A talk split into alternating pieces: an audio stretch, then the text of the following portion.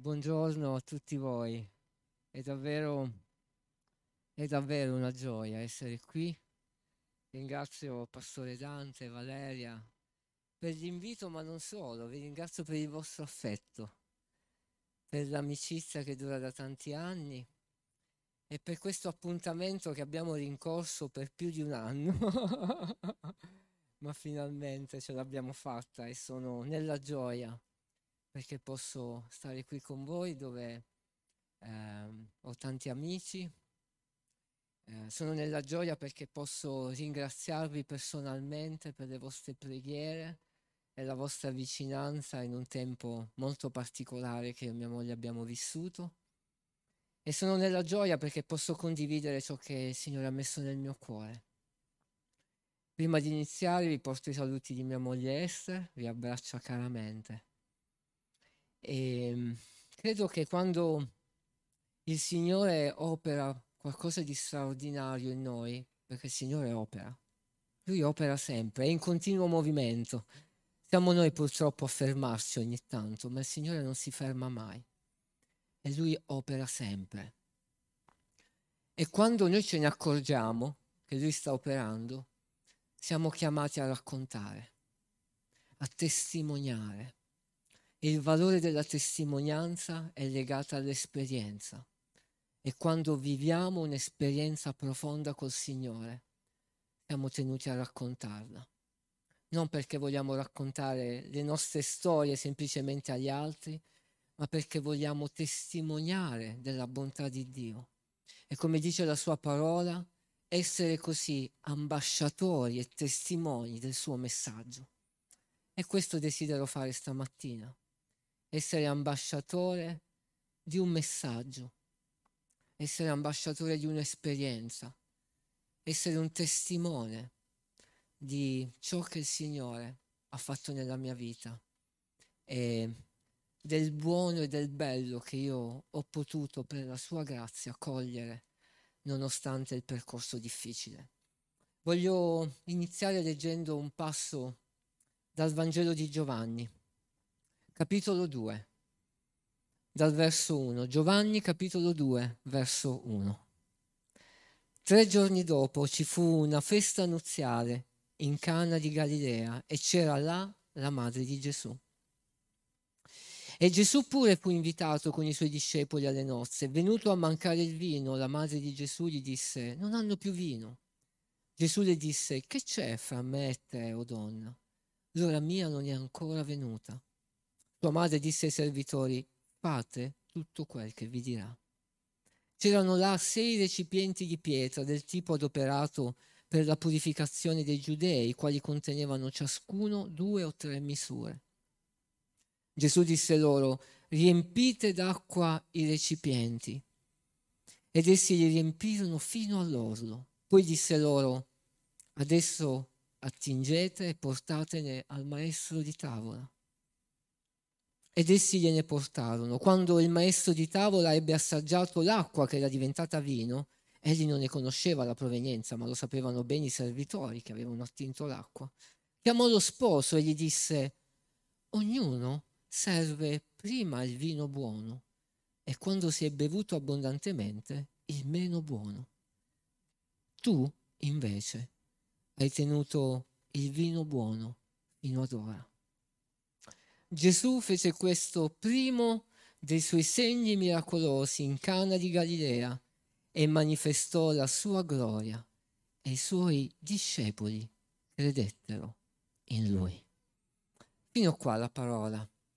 Questo passaggio del Vangelo, molto famoso e straordinario, descrive in un modo così bello il primo segno, il primo miracolo evidente di Gesù che compie pubblicamente.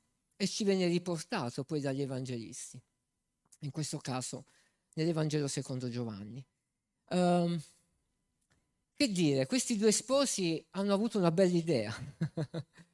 Hanno deciso di invitare Gesù alla loro festa. Penso che sia stata la scelta più bella che questi due sposi abbiano potuto fare. Tant'è vero che grazie a questa scelta il loro matrimonio, anche se non conosciamo i nomi di questi due sposi, è il matrimonio più conosciuto nella storia. Una scelta meravigliosa. Quanto sono importanti le nostre scelte. Questi sposi hanno scelto di invitare Gesù. E sapete, quando si invita Gesù, Gesù non è che osserva, provo a immaginare, l'invito e riflette, vado, non vado, forse ho qualcosa di meglio da fare. No. Quando Gesù viene invitato, Gesù si presenta. Se inviti Gesù nella tua casa, nella tua vita, Gesù per certo si presenterà. E la cosa straordinaria di quando Gesù si presenta è che la realtà intorno a Gesù non può rimanere immutata, perché quando Gesù entra in un luogo, quel luogo sperimenta il soprannaturale, perché Gesù è portatore del soprannaturale. All'improvviso termina il vino. Questo rappresentava un vero e proprio problema. Vino è, in questo caso, simbolo di festa, simbolo di gioia. Era una celebrazione, era una festa. Il vino viene improvvisamente a mancare. E accade che la mamma di Gesù, che aveva colto evidentemente eh, tutto il soprannaturale che c'era intorno a Gesù, chiede a Gesù di intervenire. E Gesù risponde in un modo molto particolare a sua madre, però poi alla fine la mamma, riconoscendo l'autorità di Gesù, dice semplicemente ai servitori: fate quello che vi dice. Insomma, Gesù viene invitato, Gesù si presenta, un problema si affaccia e Gesù proferisce una parola. E la parola è: portate qua quei recipienti e riempiteli d'acqua. E i servitori cosa fanno? Obbediscono. Sì, perché possiamo invitare Gesù. Lui si presenta. Gesù è portatore di miracoli e di cose gloriose perché è Dio, ma per vedere realizzarsi il soprannaturale e materializzarsi davanti ai nostri occhi dobbiamo ubbidire alla parola di Gesù. E questi servitori ubbidiscono ed ecco che le porte del soprannaturale si aprono. L'acqua viene trasformata in vino. Straordinario. Porteranno questo vino agli esperti, ai sommelier del tempo e rimarranno molto colpiti perché, come abbiamo detto, coglieranno in questo vino qualcosa di speciale, una bontà particolare. Quel vino era addirittura migliore del vino servito all'inizio. Insomma, il vino improvvisamente in questa festa termina. E se il vino terminasse nella nostra casa? Il vino, mi piace, come ho detto e ho sottolineato, vederlo in questo contesto specifico di questo passo biblico come simbolo di gioia. E alcune volte capita che nelle nostre case, nelle nostre feste, la gioia termina all'improvviso, in un lampo, senza preavviso. Quante volte ci viene rubata la gioia? C'è un verso che mi ha accompagnato in un periodo particolare della mia vita, di cui vi rac- racconterò qualcosa questa mattina. E questo verso è sempre nel Vangelo di Giovanni, al capitolo dieci, verso dieci sta scritto: il ladro non viene se non per rubare, uccidere e distruggere. Io sono venuto perché abbiano la vita e l'abbiano in abbondanza. Queste sono le parole di Gesù. Queste parole hanno continuamente risuonato nel mio cuore in un momento cruciale della mia vita. Uh, io ho avuto l'onore e il privilegio di conoscere personalmente il Signore all'età di dodici anni. Mia mamma ha portato il Vangelo nella mia casa e io, dopo aver frequentato la chiesa da bimbo, all'età di dodici anni, ricordo era il novantadue, ho deciso di dare il mio cuore al Signore, ho dato la mia vita a Gesù, veramente. Non ho deciso di frequentare la chiesa evangelica, ho proprio dato il mio cuore al Signore, ho detto: Signore, entra dentro di me, ti voglio conoscere. Mi hanno detto che sei vivente, rivelati. E il Signore si è rivelato, puntuale. Ho sentito la sua presenza in un modo straordinario. Da quel momento in poi è iniziato il mio percorso di fede, semplice, di un ragazzino di dodici anni, ma sincero, genuino. A quattordici anni, quindici, ho iniziato a servire la mia chiesa suonando la chitarra. E poi ho iniziato anche a cantare e suonare, il che rappresentava, insomma, un bel, un bel passo in avanti, eh, non semplicissimo. E scrivevo dei semplici canti che cantavamo nella mia chiesa. Tutto svolto con molta semplicità, col desiderio di servire la mia chiesa, tutto qui. Poi nel tempo, fine anni novanta, eh, incoraggiato da alcuni amici che sono venuti dall'estero, ehm, ho fatto alcune esperienze con loro, viaggiando, e, e intanto il Signore allargava sempre di più la visione. È una chiamata che ho sempre sentito molto forte nel mio cuore di servirlo, in particolar modo attraverso e con il linguaggio della musica. Um, questi fratelli mi aiutano poi a raccogliere i brani più belli che avevo scritto fino a quel momento, almeno più belli secondo loro. E nel duemila, fine duemiladue duemilatré esce il mio primo lavoro, il mio primo album, che si intitolava Isola di Grazia. Da quel momento in poi inizia un percorso molto particolare che mi ha portato poi nel tempo a decidere di dedicarmi completamente al servizio del Signore, per avere il tempo per farlo, il tempo per viaggiare, disponibilità per approfondire, studiare e crescere in quello che volevo fare. Non è stata una scelta semplice, ma una scelta sempre guidata dal Signore, perché anno dopo anno ho gustato la sua fedeltà e ho visto i frutti di quello che facevo, e questo per me era una chiara prova evidente che il Signore stava confermando questo percorso. Uh, nel duemilanove mi sono sposato e io e Esther ci siamo trasferiti in provincia di Varese, dove tuttora viviamo. Io provengo dalla Puglia, mia moglie in realtà già viveva in provincia di Varese, questa è la ragione per cui ho lasciato il mare per la montagna. L'amore... L'amore, l'amore ci fa fare anche questo. Va bene. E perché vi racconto questo brevemente? Per farvi comprendere, per quanti non mi conoscono, che la musica, il canto, il ministero, il servizio in chiesa, il Signore, la chiesa stessa, sono tutte queste cose parti integranti di un unico percorso che ho sempre fatto, ed è un po' il tutto della mia vita. Le sfide non sono mai mancate, ma mai avrei immaginato nella mia vita di affrontare una sfida tanto ardua come quella che ho affrontato tre anni fa. Avevo notato una macchia, una lesione sul bordo sinistro della mia lingua, che nel tempo cresceva.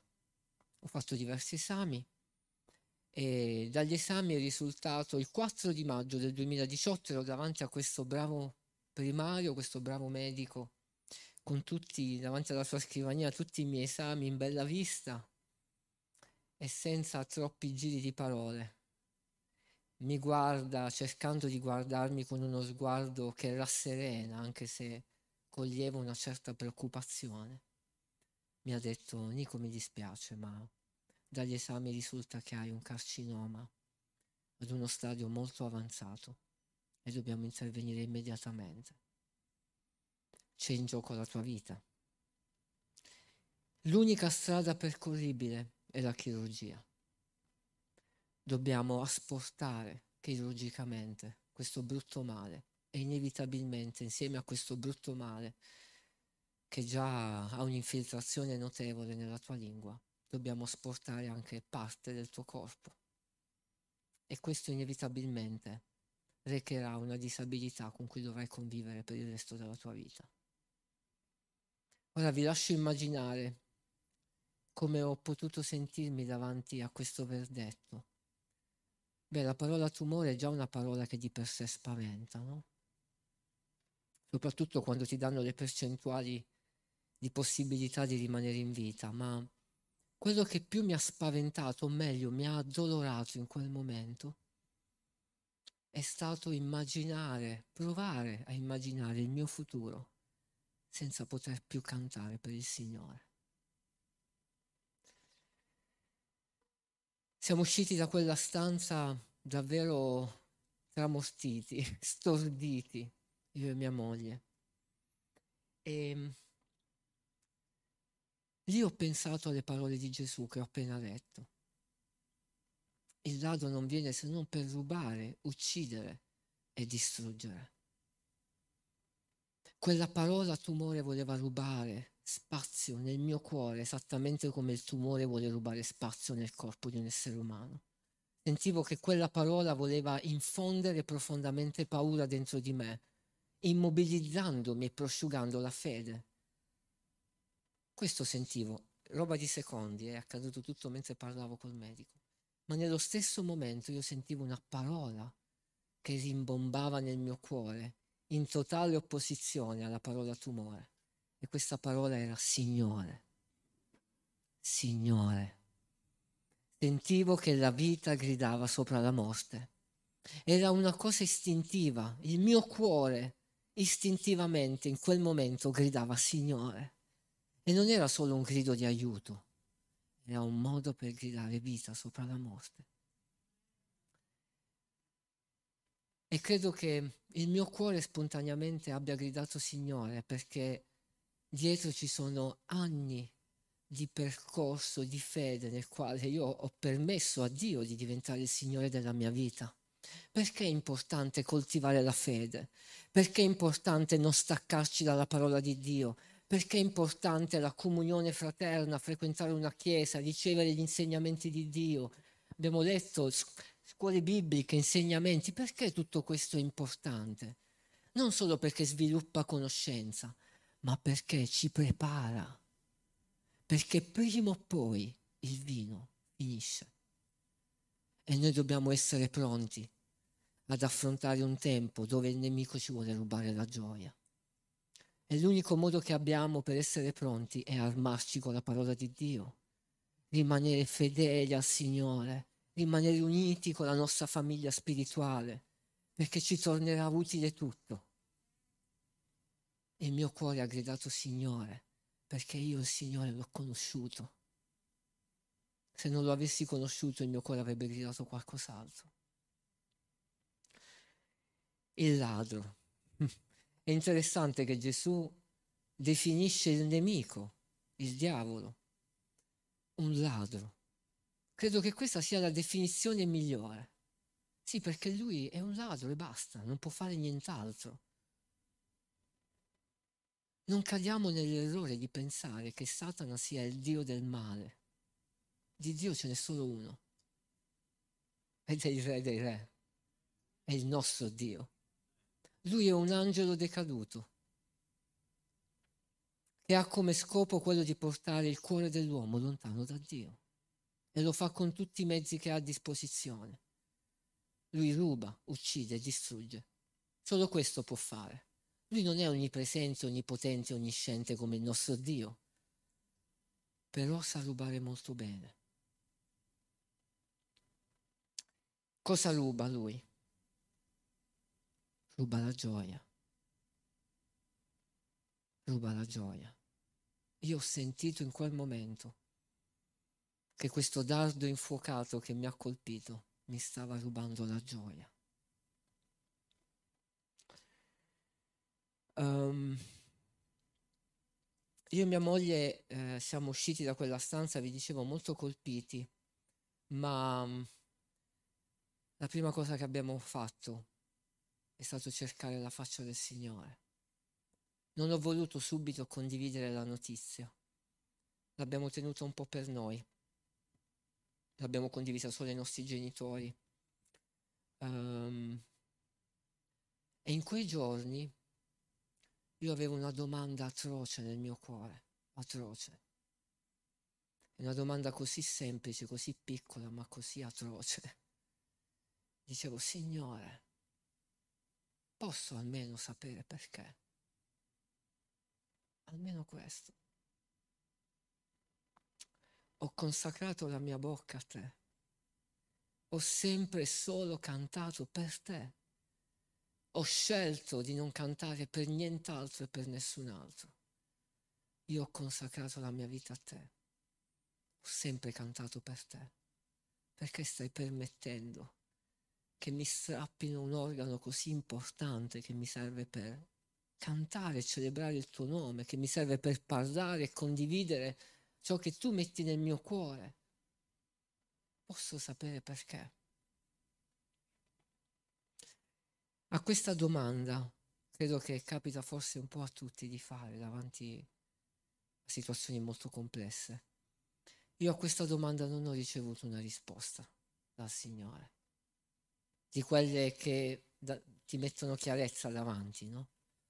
Ma con questo non ho uh, pensato che il Signore abbia scelto in qualche modo di non rispondermi perché aveva altro a cui pensare. Perché la tentazione è quella quando non riceviamo risposta. Come interpretiamo i silenzi di Dio?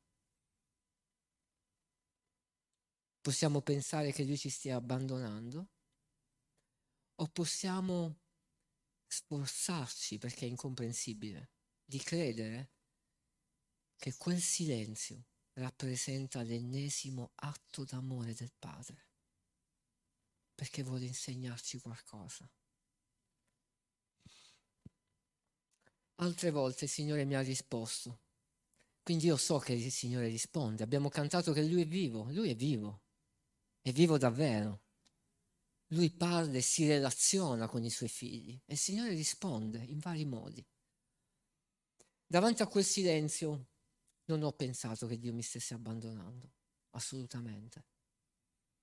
Ho pensato che, anzi, un pensiero che mi ha sostenuto è, la è stata la certezza che Dio è e rimane perfetto in tutte le sue vie. E che i Suoi piani per ciascuno di noi sono e rimangono perfetti, anche quando non li comprendiamo. E davanti a questa certezza, allora, ho messo in discussione la mia domanda. Spesso siamo alla ricerca di risposte. Io ho imparato da questa esperienza a ricercare le domande, le domande giuste. Perché molto spesso sono le domande giuste che muovono le risposte. E ho detto al Signore, Padre, cosa vuoi che io faccia in questo tempo? Io non so cosa fare. Mi sento smarrito. Sapete, quando si è nel deserto non ci sono indicazioni stradali. Dove vado? Non è semplice decidere dove andare. Hai questa immensità di sabbia davanti a te, di terra arida. Non hai cartelli stradali, non hai un punto di ristoro, un po' di ombra, un po' d'acqua, non c'è nulla, il nulla, il buio. Il vino viene a mancare. E allora lì ho detto, Signore, cosa vuoi che io faccia? E a questa domanda il Signore ha risposto puntualmente, in vari modi che non sto qui a descrivervi. Il Signore ha detto a me e mia moglie in modo chiaro, fidatevi di me. Tutto qua. Fidatevi di me. Io e mia moglie abbiamo deciso, perché si decide, abbiamo deciso di fidarci di Dio. Profondamente. Quando decidi di fidarti di Dio significa che non ti stai fidando di nient'altro e di nessun altro. Quando abbiamo fatto questa scelta, questo è accaduto prima poi dell'intervento che ho subito,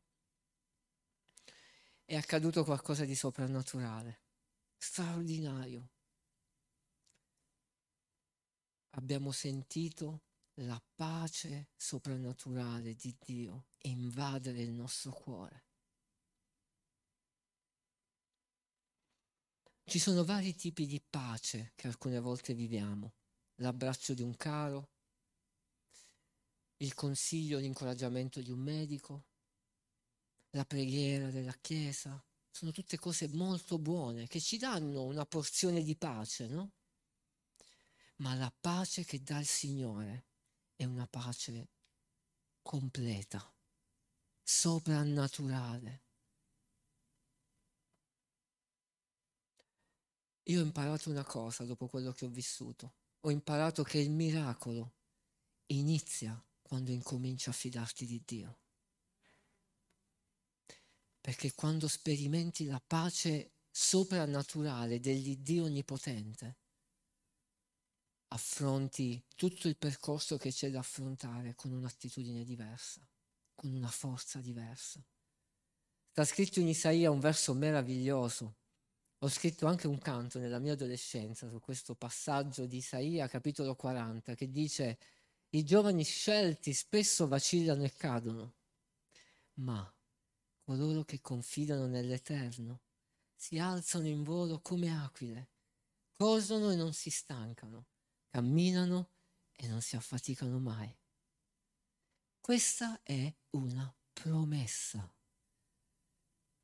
Come possiamo acquistare questa forza? Confidando nell'Eterno, avendo fiducia in Dio. E la parola, la parola ci dice che possiamo volare come un'aquila. Che bella immagine! Ho provato una volta a fare ricerca su YouTube e vedere se qualcuno ha avuto la bella idea di montare una GoPro sulle spalle di un'aquila. E ci sono diversi video meravigliosi. Ed è stato bello vedere la prospettiva dell'aquila che spicca il volo e guarda le vette delle montagne. Quando confidiamo nel Signore, la pace di Dio entra nel nostro cuore, cambia la nostra prospettiva. E quel gigante così grande diventa così piccolo. Io non ho avuto più paura.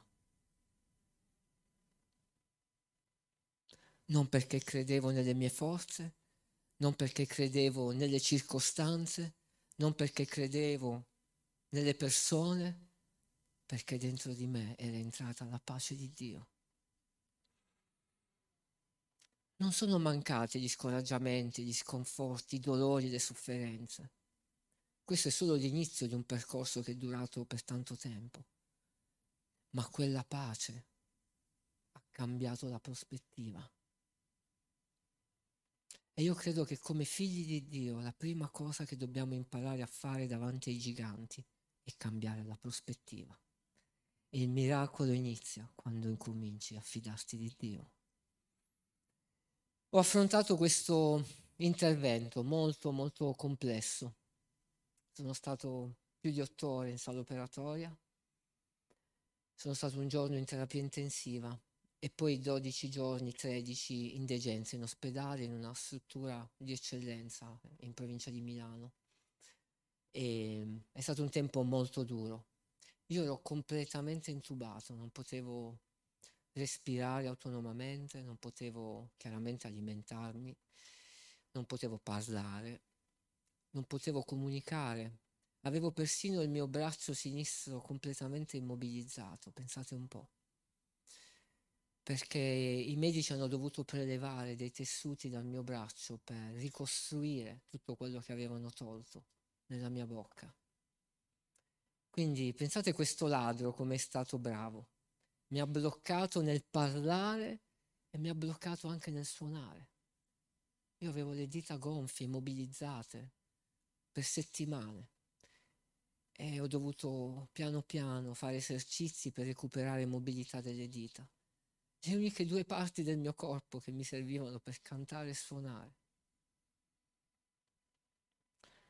Um, dopo questo percorso molto difficile, Uh, ho avuto le prime visite eh, dall'otorino e i medici mi hanno, l'equipe dei medici che mi ha seguito, siccome avevano trovato dall'esame istologico diversi linfonodi purtroppo presi da questo male, mi hanno veramente preso in tempo.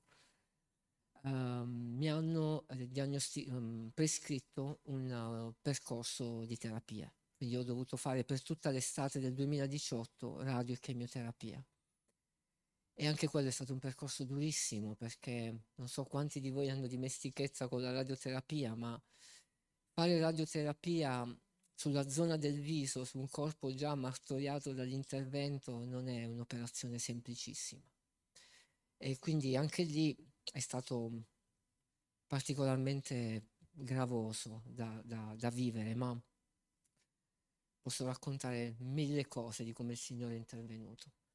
Ma eh, voglio raccontarvi un dettaglio. La mia storia è molto lunga, quindi ogni volta che la racconto cerco di individuare dei dettagli che sento di condividervi. um, era il ventotto giugno del duemiladiciotto, pochi giorni prima che io iniziassi la radioterapia. E ero davanti a uno degli otorini che mi ha seguito, un bravissimo medico, molto, però molto schietto, no? Sapete, di quei medici che bianco è bianco, nero è nero. Insomma, i medici sono scienziati, loro se leggono uno più uno e ti dicono quanto fa, ti dicono che fa due. Eh, ma è giusto che sia così.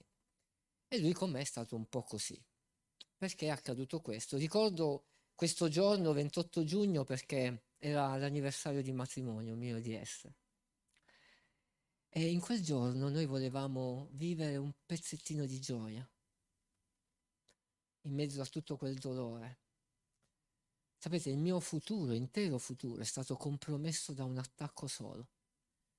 Futuro nel senso di vita, futuro ministeriale, lavorativo, artistico, tutto è stato letteralmente compromesso da un attacco.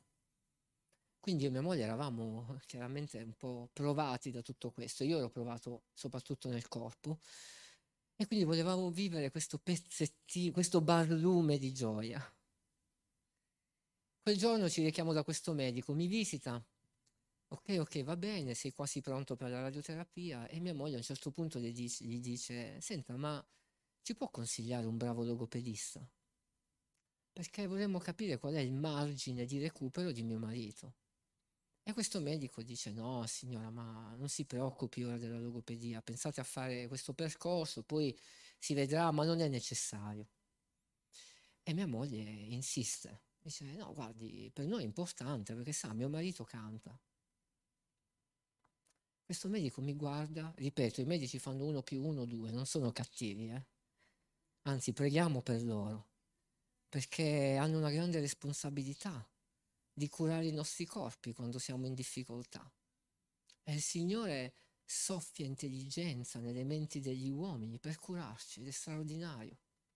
Come ha soffiato intelligenza nelle menti degli uomini che hanno creato questo microfono e mi permettono di parlarvi senza urlare, che è una gran cosa.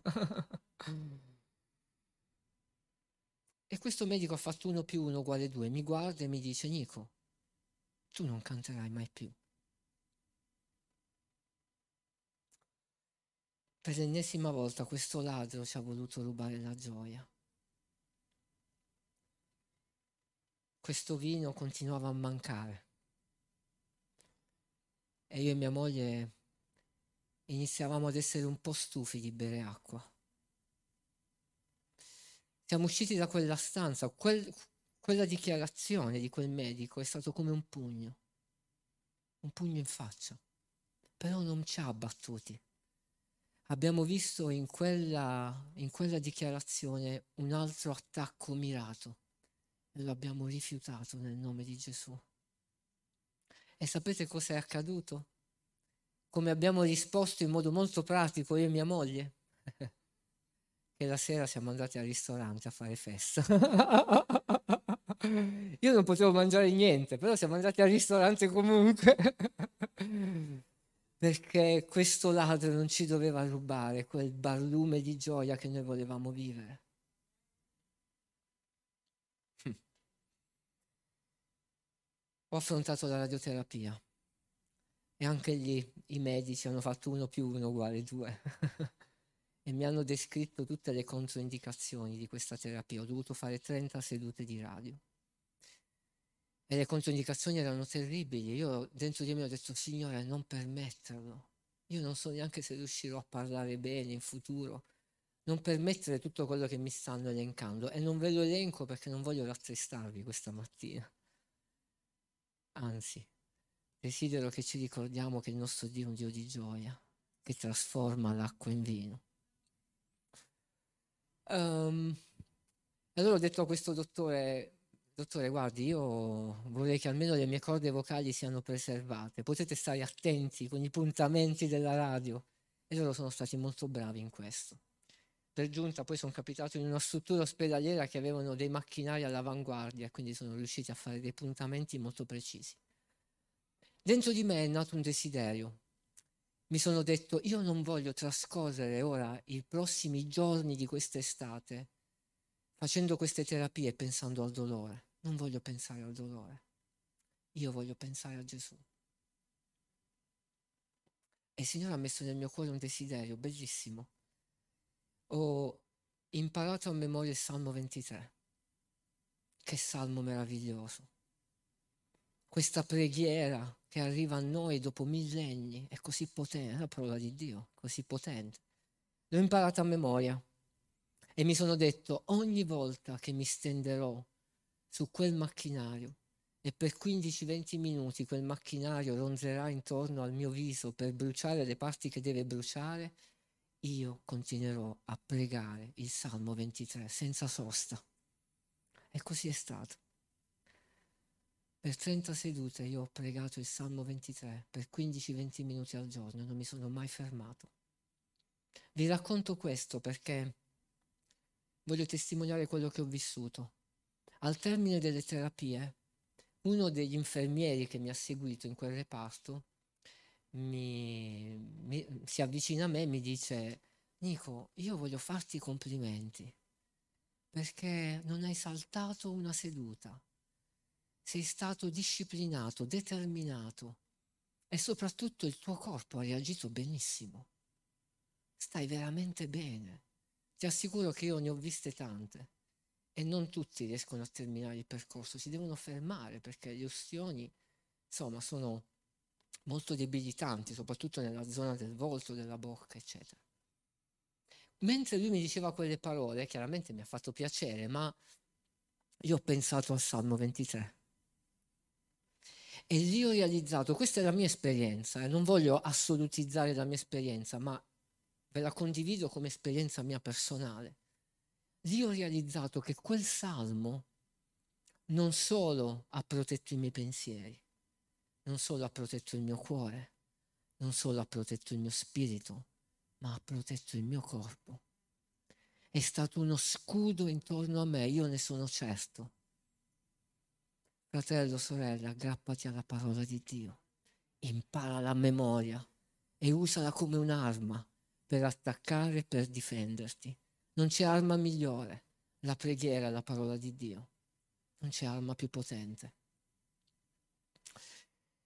Insomma, finite tutte le terapie, accade qualcosa nella mia vita che voglio condividervi. Accade che mi ritrovo davanti a un bivio. Avevo finito il percorso terapico, tutto quello che c'era da fare, ma il mio corpo era molto debole. Parlavo male. Ora parlo come uno speaker radiofonico a confronto. Ma parlavo veramente male. E, e il bivio era questo: da un lato c'era una strada che mi incoraggiava ad arrendermi alla possibilità che avrei mai potuto riprendere a cantare, dall'altra parte c'era una strada invece che mi incoraggiava a non arrendermi. Beh, ho scelto la strada più difficile, ma quella più gloriosa. Ho scelto di non arrendermi e lì ho capito una cosa che voglio lasciarvi come principio, perché ora è diventato un motto nella mia vita. Lì ho realizzato e ho messo a fuoco che certamente Dio è il Dio dell'impossibile. Noi lo crediamo. Si chiama fede. O ci credi o non ci credi. Dio è il Dio dell'impossibile. Ok? Non c'è da ragionare molto, c'è da crederci e basta. Ma ciò che è possibile fare a te e a me, noi siamo chiamati a farlo. Alcune volte facciamo le nostre richieste al Signore, pensiamo che siamo chiamati a delegare ogni cosa a Dio e Dio debba occuparsi di ogni dettaglio e noi con le braccia conserte dobbiamo attendere che improvvisamente il soprannaturale si materializzi davanti ai nostri occhi. Ma non funziona così nel regno di Dio. Nel regno di Dio funziona che Dio ci dà l'intelligenza, la saggezza, la guida attraverso il suo Spirito Santo di fare quello che possiamo fare. Lui interviene poi nella parte impossibile. Ricordate quella donna che si avvicina a Gesù, che tocca il lembo della veste? Non è stato Gesù ad andare incontro alla donna, è stata la donna ad andare incontro a Gesù. Questa donna ha fatto ciò che poteva fare, cioè uscire di casa, andare in mezzo alla folla nonostante la sua condizione di disabilità e di imbarazzo, stendere il suo braccio, toccare la veste di Gesù e credere. Questo possibile che la donna ha fatto ha mosso l'impossibile che Dio poi ha adempiuto nella sua vita, l'ha guarita. Nel mio caso, vivere il possibile significava mettermi a lavorare, seriamente. Non stare lì sul divano a lamentarmi e ad attendere che qualcosa arrivasse dal cielo. Mi sono alzato, non è stato facile. E ho detto, Signore, io farò il mio meglio, ma tu fai l'impossibile. Dicevo ieri al Pastore Dante, dopo quello che ho vissuto, riesco a comprendere un po' di più gli atleti delle Paralimpiadi. E li stimo ancora di più, perché dietro il semplice fatto di intraprendere un percorso di competizione sportiva c'è una forza di volontà straordinaria, c'è la voglia di superare i limiti, di non farsi fermare da un limite che alcune volte il corpo ci presenta. Io non potevo cantare più, questo era un dato di fatto. Stava a me arrendermi o reagire e continuare a credere nell'impossibile. Quindi mi sono messo a lavorare, ho intrapreso un lungo percorso di logopedia, mi sono messo alla ricerca di un bravo logopedista che ho trovato, una brava logopedista, ho fatto molta fisioterapia, non riuscivo neanche più a muovere le braccia, non riuscivo neanche ad alzare le braccia fino a un certo punto per tutto quello che avevo subito e, e ho preso lezioni di canto. In realtà è stata un'amica che si è offerta, io non ci avevo neanche pensato, ma gli ha detto, Nico, secondo me è buono, facciamo un piccolo percorso insieme. E ho intrapreso questo percorso, non è stato semplice. Non mi piaceva ascoltarmi. Avevo un suono nella mia bocca che sentivo che non mi apparteneva, che non era mio. È difficile da spiegare la sensazione, ma era molto strano. Ma la cosa che più mi ha fortificato in questo percorso di recupero è stato l'aver continuato a scrivere canzoni. Sapete, per un cantautore scrivere brani senza avere la certezza di poterli cantare non è semplicissimo. È come per un predicatore preparare tanti sermoni, improvvisamente perdere totalmente l'uso della voce e continuare a prepararli. È strano, ma come ti prepari per una cosa che non puoi neanche condividere? Si chiama canto di fede. Nella Bibbia ci sono tanti esempi di canti di fede. Davide nel Salmo trentaquattro scrive: io benedirò l'Eterno in ogni tempo, la sua lode sarà sempre nella mia bocca. E mentre Davide scriveva queste parole non se la stava passando molto bene, ma lui ha deciso di celebrare il Signore in ogni tempo. Quella parola lode in quel salmo è tehillah, che significa lodi cantate. Davide stava dicendo, Signore, io continuerò a cantare a te e per te, nonostante la prova. Fratello, sorella, anche questa è una decisione. Il canto di fede. E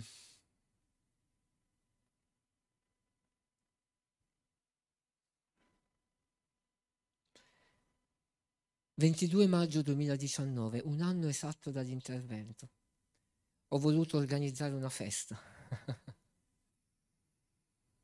recuperare la gioia perduta. E um, ho detto a Esther, senti Esther, io voglio organizzare una festa, voglio invitare pochi amici, mangiare insieme e voglio pubblicamente per la prima volta cantare, perché voglio sentirmi dire, Nico, lascia perdere, oppure Nico, vai, sei sulla strada giusta. Insomma, volevo capire se quello che cantavo arrivava, il suono nuovo, il modo di articolare le parole, eccetera, eccetera. E mia moglie mi ha raccontato una cosa che non mi aveva raccontato fino a quel momento, ha aspettato e mi ha detto, Nico, ora credo che sia proprio giunto il momento che ti racconto questa cosa. E mi ha detto, quando dopo l'intervento sei stato in terapia intensiva, io ero lì, tu eri tutto intubato, chiaramente completamente sedato, a un certo punto si è avvicinata una signora. Sapete, quei luoghi sono luoghi molto particolari, silenziosi, soltanto un parente stretto può stare vicino a, alla persona che è sotto cura, e quindi sono ambienti molto particolari. Ma questa signora si è avvicinata a mia moglie, si è presentata e gli ha detto, non si conoscevano affatto, eh, gli ha detto, sento di dirti questo, vedo la sofferenza che tu hai nel vedere tuo marito in questo stato. Ma sappi che esattamente fra un anno, per te e tuo marito, sarà un giorno di gioia. Un giorno di gioia. Mia moglie ha fatto molta fatica a credere a quelle parole. Ma come? Gioia? Ma non vedi in che stato siamo? dodici mesi!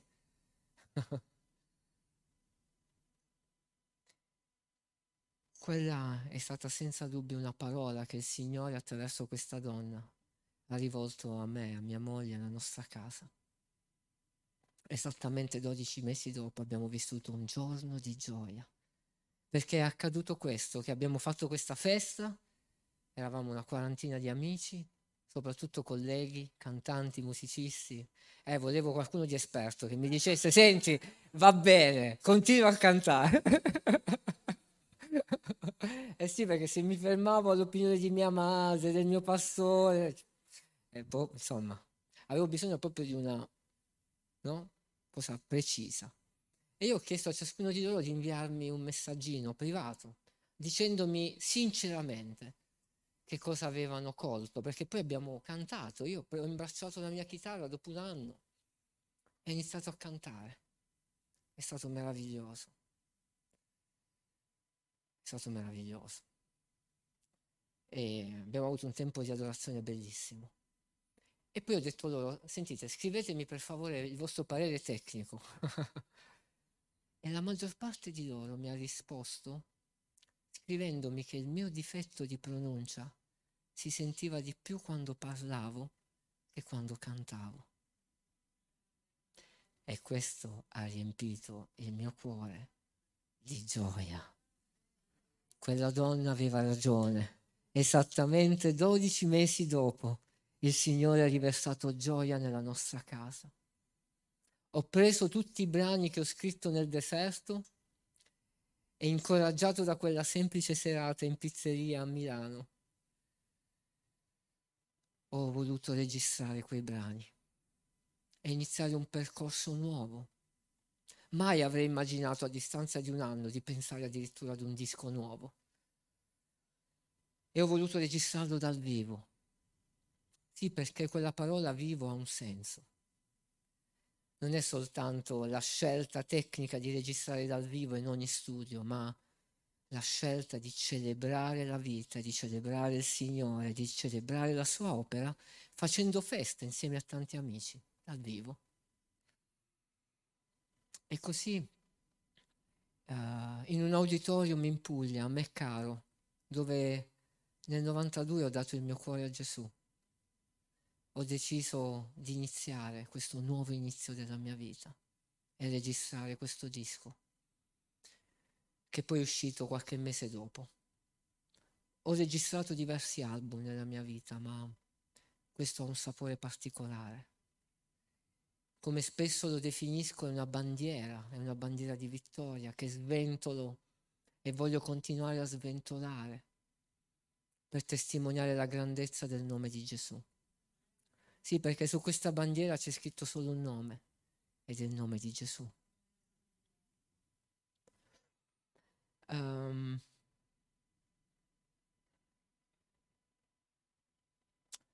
Gesù trasforma, Gesù trasforma l'acqua in vino. Gesù avrebbe potuto far apparire il vino all'improvviso, da dei recipienti vuoti, perché no? E invece no, Gesù ha voluto trasformare.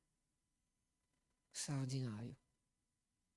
Mia mamma mi ha raccontato una cosa, vi voglio raccontare quest'ultimo dettaglio. Un paio di mesi prima che io sapessi di questo problema, mia mamma mi telefona. Mia mamma era una donna molto semplice, ma era una donna di preghiera. Eh, pregate per i vostri figli, perché i frutti prima o poi si vedranno. E pregate anche per i vostri genitori. Mia mamma mi ha chiamato e mi ha detto: Nico, stavo pregando per te, per tua sorella. All'improvviso, mentre pregavo per te, ho avuto come un'immagine e voglio condividertela. Ho visto, ma in modo molto chiaro, mentre pregavo per te, una perla. Una perla. Non so che cosa significa. Non so se è una cosa che proprio il Signore mi ha dato, se è stato una mia, un mio pensiero così fugace mentre pregavo. Però volevo, sentivo di condividertelo, poi magari se è una cosa dal Signore, il Signore ci farà comprendere. Quando poi eh, ho, ho avvertito la mia famiglia di quello che stavo attraversando, di quello che mi avevano diagnosticato, mia mamma subito si è ricordata di quella immagine. Subito, è la prima cosa che ha pensato. Si è messa a fare un po' di ricerca, mi ha ritelefonato, e mi ha detto: senti Nico, eh, è chiaro che ora si affaccia un periodo duro, difficile, continueremo a pregare, a sostenerti, ma guarda, io sento che quell'immagine che ho avuto tempo fa non è stato un caso. Ho fatto ricerca e ti voglio raccontare questo. Ho scoperto come nasce una perla. Non lo sapevo, non lo sapevo neanche io. E mi ha detto brevemente, eh, non sono un biologo, però da quello che mi ha raccontato vi riferisco un po' come funziona. In sostanza, l'ostrica, per, penso, cibarsi o respirare, ogni tanto si apre quando è nel fondo del mare. E capita che corpi estranei possono entrare in questo mollusco e um, attaccare il mollusco, portando nel tempo un'infezione. Questa infezione, se trascurata, porta alla morte. Pensate un po', un corpo estraneo che entra in un essere vivente per portare morte sopra la vita. Mi ricorda qualcosa. Ma la cosa straordinaria di questo mollusco è che la creazione di Dio è straordinaria. L'istinto di sopravvivenza porta questo piccolo essere vivente a produrre una sostanza che va a coprire questa infezione. Questa sostanza si solidifica, blocca l'infezione e una volta solidificata questa sostanza dà vita a quello che noi chiamiamo madreperla. E poi noi, bravi artigiani, prendiamo quella madreperla, la lavoriamo e diamo vita a questi gioielli straordinari, a queste perle che impreziosiscono il collo di tante donne o i, i polsi di tante donne. Pensate un po', chi l'avrebbe immaginato che un oggetto così bello, così prezioso, così di valore, nasce da, una, da un episodio così tremendo che parla addirittura di morte? Allora mia mamma ha sentito forte nel cuore che il Signore avrebbe trasformato questo brutto male in una perla preziosa. Questa si chiama promessa di trasformazione. In Geremia capitolo trentuno verso tredici sta scritto: allora la Vergine si rallegrerà nella danza e i giovani insieme ai vecchi, perché muterò il loro lutto in gioia. Li consolerò e li rallegrerò dopo il loro dolore. La promessa di trasformazione. Cosa vuole trasformare il Signore? Certo, il lutto in danza, il dolore in gioia. Ma io ho imparato, dopo questa dura lotta, che il Signore ha voluto prima di tutto trasformare me. Gesù ha cambiato l'acqua in vino, ma la cosa straordinaria è che quel vino trasformato era un vino migliore. Era un vino migliore. Era un vino migliore. E ho pensato, certo che se il vino fosse rimasto abbondante in questa festa, non avrebbero potuto assaggiare un vino migliore.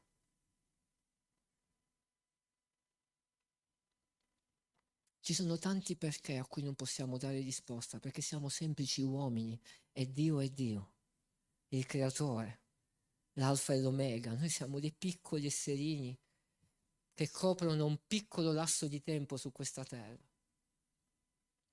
E alcune volte abbiamo la pretesa e l'ambizione di comprendere più di Dio. Certe cose non le comprenderemo mai, ma una cosa io l'ho compresa molto bene. Che se permettiamo a Dio di percorrere, seppure doloroso, un percorso insieme a Lui, il Signore trasformerà quel percorso di dolore in qualcosa di straordinario che neanche immaginiamo. E la cosa bella è che ci trasforma e ci trasformerà in persone migliori. In persone migliori. Vuoi essere un uomo migliore, una donna migliore, un marito migliore, una moglie migliore, un figlio migliore, un uomo di Dio migliore, un servo di Dio migliore. Permette a Dio di trasformarti.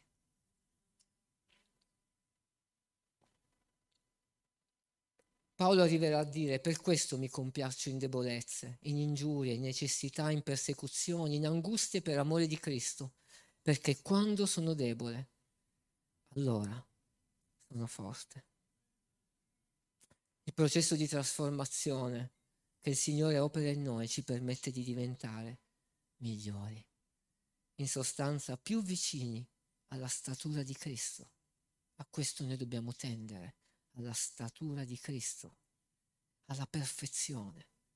Gesù ci ha lasciato un modello e noi dobbiamo seguirlo. Fratello, sorella, forse sei alla ricerca di un miracolo e fai bene a chiederlo a Dio, perché Lui è il Dio dei miracoli. Ma voglio dirti questo, questo è quello che ho imparato sulla mia pelle, che il miracolo in sé non cambia una vita, ma una vita trasformata da Gesù produce miracoli. Cerca prima Gesù e tutto il resto ti sarà dato. E anche davanti all'incomprensibile, continua a cercare Gesù e rimani vicino a Lui. Amen. Alleluia. Amen.